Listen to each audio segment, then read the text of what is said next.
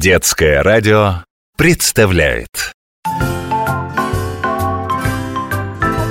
Уроки чудесоведения.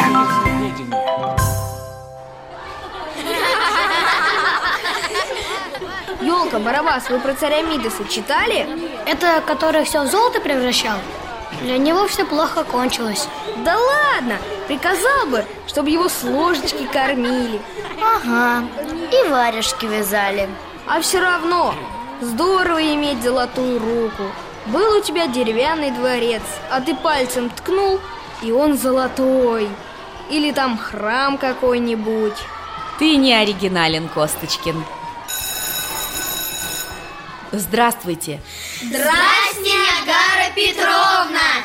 А почему я не оригинален? Потому что золотые храмы уже существуют. Один из самых знаменитых – Шведогонская ступа в Мьянме. Ступа? Как у Бабы Яги, что ли? Ступами называют буддийские храмы. Они по форме похожи на колокол. Давайте-ка найдем Мьянму на карте. Барабасов, начни от полуострова Индостан, движемся от него вдоль берега на восток, минуем Бангладеш. Нашел! Вот она, Мьянма. Прекрасно, садись. Именно здесь и находится Шведогонская ступа или Золотая пагода. Чтобы ее увидеть, надо посетить город Рангун. А там золота много? Косточкин, когда ты научишься не перебивать учителя? Золота там несколько тонн, и с каждым днем все больше. По легенде, Золотая пагода появилась еще при жизни Будды, то есть как минимум 2600 лет назад. Ого, а что там внутри? Туда войти можно? Молчи, Барабас. Спасибо, Косточкин, но на вопрос я отвечу. Внутрь ступы войти нельзя. Она что-то вроде закрытого ковчега, хранилище реликвий. Среди них, говорят, восемь волосков Будды.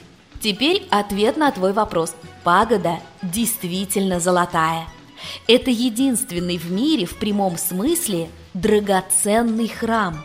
8688 золотых пластин использованы в облицовке нижней части ступы и 13153 в верхней. И ежедневно их покрывают все новые слои драгоценного металла. Каждый паломник приклеивает к ступе хотя бы один листочек сусального золота. Но все это лишь оправа. Для 5448 бриллиантов и 2317 рубинов, сапфиров и топазов. Они украшают шпиль пагоды. Вот, это да! А шпиль увенчан метровым флюгером из чистого золота с бриллиантовым бутоном на верхушке. Это золотой 25-сантиметровый шар, покрытый драгоценными камнями. Вот дают. Это еще не все. Добавьте 1065 золотых колокольчиков и находящийся на самой вершине огромный бриллиант в 76 карат.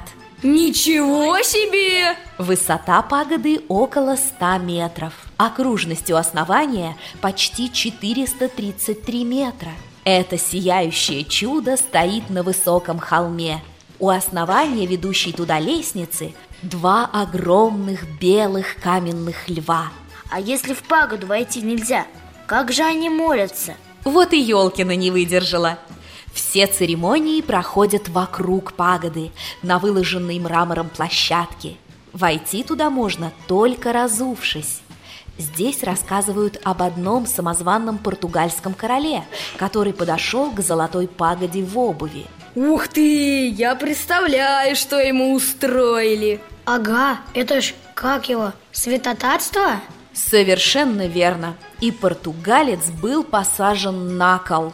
Ужас! Жестокое наказание. Но никто из иноземцев больше не решался нарушить традиций. Вот, кстати, еще одна. Рядом с золотой пагодой небольшой пруд со спокойной водой. Туда надо бросить комок кукурузных зерен. После этого пруд вскипает. Странная реакция на кукурузу. На поверхность поднимаются зеленые усатые рыбы.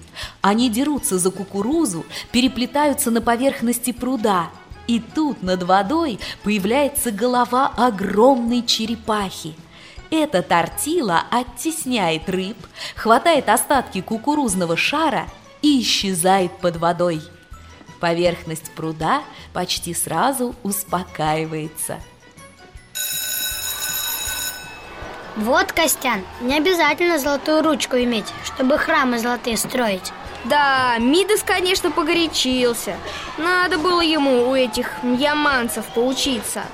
Не мьянманцев, а бирманцев, потому что страна Мьямма раньше Бирмы называлась. Какая ты умная елка! Только вот что на уроке молчала, а?